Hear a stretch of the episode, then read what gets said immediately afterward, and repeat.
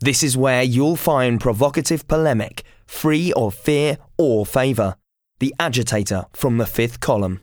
Jessica Garvey was, to say the least, unlucky. She was the 24 year old sports journalist who survived a mass shooting in a Toronto shopping mall last month, only to decide to go to the premiere of the new Batman movie in Denver on Friday. Even by North American standards, to run into two deranged would be mass murderers armed to the teeth and lusting for blood within a few weeks was an unlikely coincidence, a fatal one in her case. President Obama promised that, I quote, out of this darkness a brighter day will come. It won't, of course, because he won't do anything about guns, and the culture of his society, like ours, is becoming ever more infantile. The Colorado killer was an unstable loner. Even his parents thought he was seriously weird. Yet he was able legally to buy a semi automatic assault rifle, two pistols, and a pump action shotgun, not to mention 6,000 rounds of ammunition, poison gas, and explosives. America's love affair with the gun is inexplicable. The Second Amendment to the Constitution, establishing the citizen's right to bear arms, was drafted when Americans needed muskets to fight off redcoats and go hunting buffalo. They're now the world's only superpower. The Redcoat successors would have trouble invading the Isle of Wight, and most Americans do their hunting in McDonald's. Yet half the population lives in a household with a gun.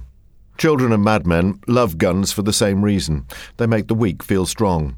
The gun's transformative power gives the inadequate the drop on those he fears and envies. It's a magic wand for immature saddos. In a properly run country, wanting a gun would automatically disqualify you from ever owning one.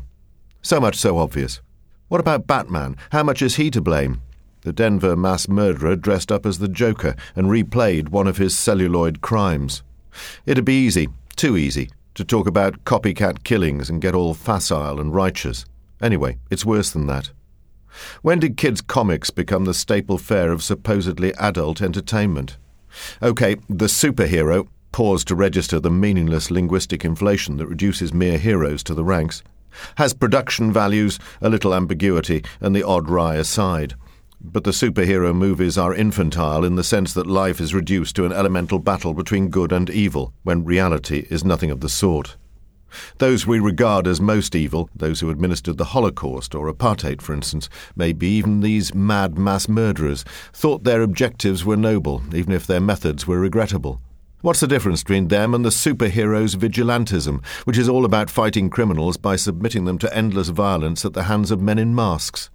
Batman's director says his work is an exploration of ends justifying means. Himmler would probably have said the same. It's not just a matter of all this cosmic kick ass desensitizing our moral judgment. Superheroes rehash old myths that lure us into dangerous simplicities. They all have a journey.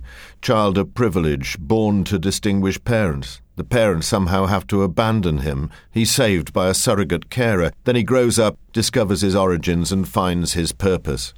Sounds familiar? Not just Batman and Superman, but Tarzan, Hercules, Oedipus, Moses, and, well, Jesus. It's time we grew up and started to look at the world through adult eyes. We don't need guns, or superheroes, or, for that matter, God. As the Batman credits say, we don't get the hero we need, we get the hero we deserve. To hear more of our podcasts and to have your say, visit our website www.thefifthcolumn.co.uk.